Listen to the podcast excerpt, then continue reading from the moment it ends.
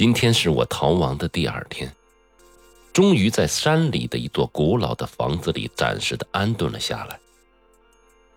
房子的后院堆着的柴火长满了苔藓，一辆自行车倒在大门旁边，锈得跟一堆废铁似的。一栋三层结构的小楼，想必已经很久没有人住了。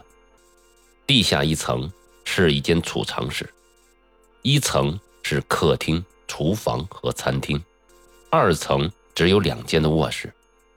里侧卧室的墙边架着梯子，爬上去是一个阁楼。这是一个只有十五平方左右的小房间，但窗外的景色非常的迷人。我特别喜欢这里，景色就不必说了，最重要的是能看见屋前的道路。倘若有人上山，从这里一望，便可以知道。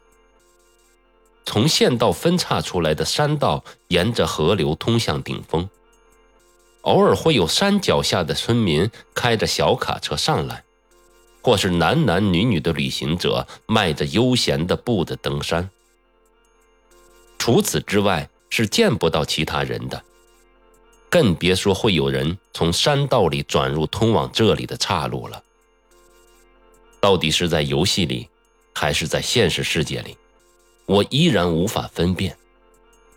无论将来的结局如何，对当前的我来说，唯一想做的就是把自己消失之前这段经历记录下来。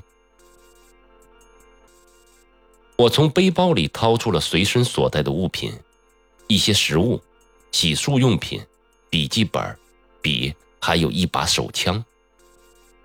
这把枪，也许是保护自己最后的心理依靠了。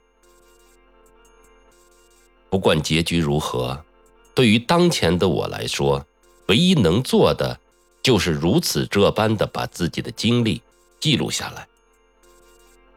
对真相的探索，已经让我疲惫不堪，心力憔悴。强烈的恐惧和迷惑，让我的身心时时刻刻的饱受着折磨。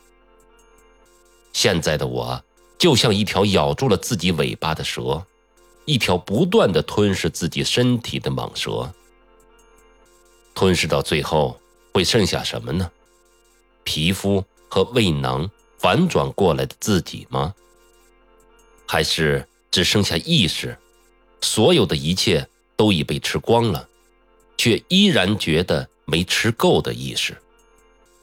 那，就让我从第一次。去伊普西龙研究所开始说起吧。